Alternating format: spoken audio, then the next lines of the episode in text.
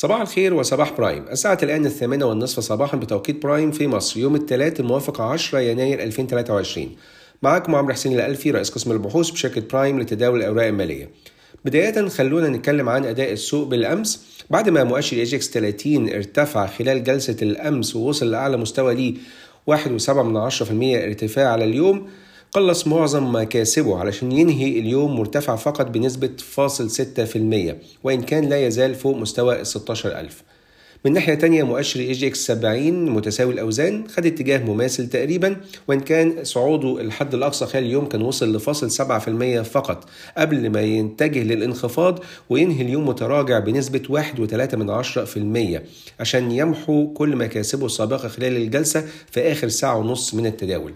السوق تداول فيه 2.8 مليار جنيه إجمالا والمستثمرون الأجانب تحولوا لأول مرة خلال 2023 لصافي مشترين.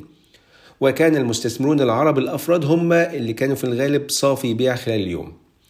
الدولار طبعا ارتفع بالأمس تقريبا فوق الواحد في المية وصل ل 27 جنيه 60 قرش وبالتالي كده الجنيه يعتبر منخفض بأكثر من 10% من بداية السنة ومنخفض ب 43% من مارس 2022 وب 68% من نوفمبر 2016 وبكده مؤشر EGX 30 بالدولار الأمريكي يعتبر منخفض منذ بداية العام 1.1% مقارنة بارتفاع 10.3 من 10% لمؤشر EGX 30 بالجنيه المصري. في صباح اليوم الجهاز المركزي للتعبئة العامة والإحصاء اعلن نتائج أرقام أو أرقام التضخم الرئيسية في مصر لشهر ديسمبر 2022 واللي ارتفعت وتسارعت ارتفعت من 18.7 من 10% في نوفمبر 2022 ل 21.3 من 10% في ديسمبر. الأرقام جت أعلى من توقعاتنا اللي كانت 19% وأعلى كمان من إجماع السوق اللي هو كان 20.5%.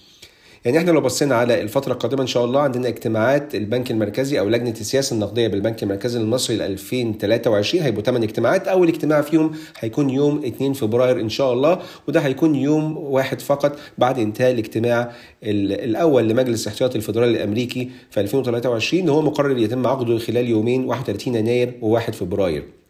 وبالتالي شايفين إن البنك المركزي المصري هيكون عنده بعض البيانات اللي يبص عليها في وقت اتخاذ قراره بشان أسعار الفايدة في مصر زي أسعار أرقام التضخم بالنسبة لشهر ديسمبر لأن أرقام تضخم يناير مش هتكون لسه طلعت وبالتالي شايفين إن هيبص برضو التأثير الآخر تأثير قوة الدولار الأمريكي على الأسعار المحلية اجماليه في الفترة القادمة بما إن برضو البنك المركزي بيبص على الأرقام المتوقعة مش فقط الأرقام التاريخية.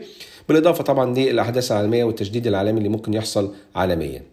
في خلال هذه الأثناء شفنا امبارح كان من أهم الأخبار اللي تم إصدارها كان تحرك الحكومة المصرية عشان ترشد الإنفاق لبقية العام المالي العام المالي الحالي 2023 وخصوصا في مشاريع الطاقة المتجددة وتحلية المياه وبعض طبعا النفقات الأخرى.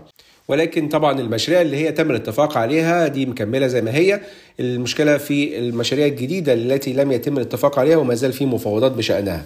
طبعا اللي ممكن يتأثر بهذه القرارات طبعا شركة Orascom Construction والسويدي Electric لأنهم طبعا بيتعاملوا مع الحكومة المصرية في مشاريع التشييد والبناء والبنية التحتية.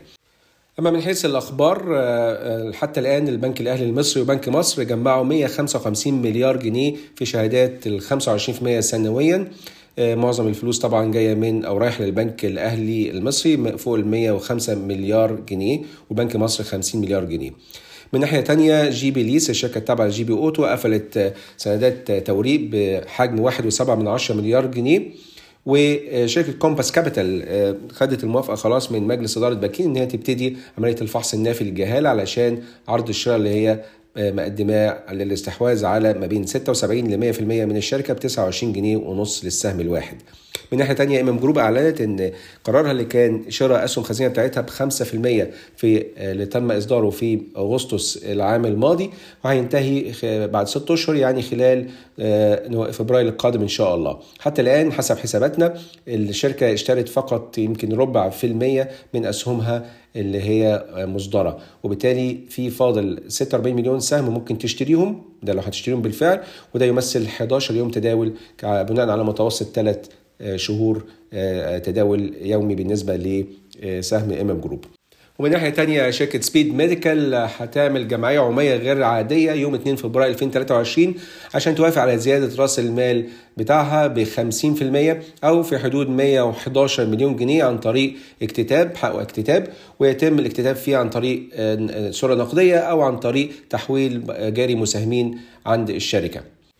ومن جانب تاني برضو بنك القاهرة بيزود رأس ماله المرخص بيدبلره من 10 مليار جنيه ل 20 مليار جنيه وراس المال المدفوع هيزوده ب 110% من 5 وربع مليار جنيه ل 10 مليار جنيه عن طريق زيادة نقدية في حدود 4.75 من 100 أو تقريبا 5 مليار إلا ربع جنيه هيتم تمويلها عن طريق المساهمين الحاليين للبنك. دي كانت أهم الأخبار والخواطر الأساسية عندنا النهاردة. شكرا لكم والسلام عليكم ورحمة الله وبركاته.